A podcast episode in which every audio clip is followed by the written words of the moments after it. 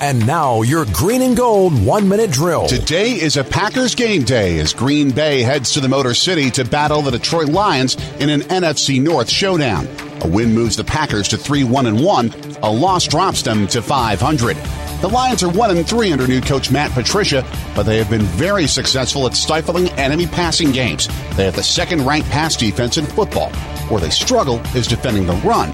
The worst run defense in the NFL, one which the Packers could take advantage of after a 141 yard output last Sunday against Buffalo.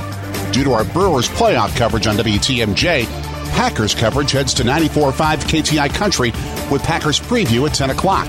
Wayne and Larry's call of the game starts at noon. Listen as well on desktop computer through WTMJ.com's Listen Live page.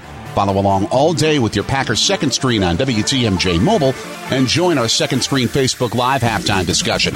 Then chime in on Packers OT after the game. Jay Sorgi, WTMJ Sports. This has been your green and gold one minute drill.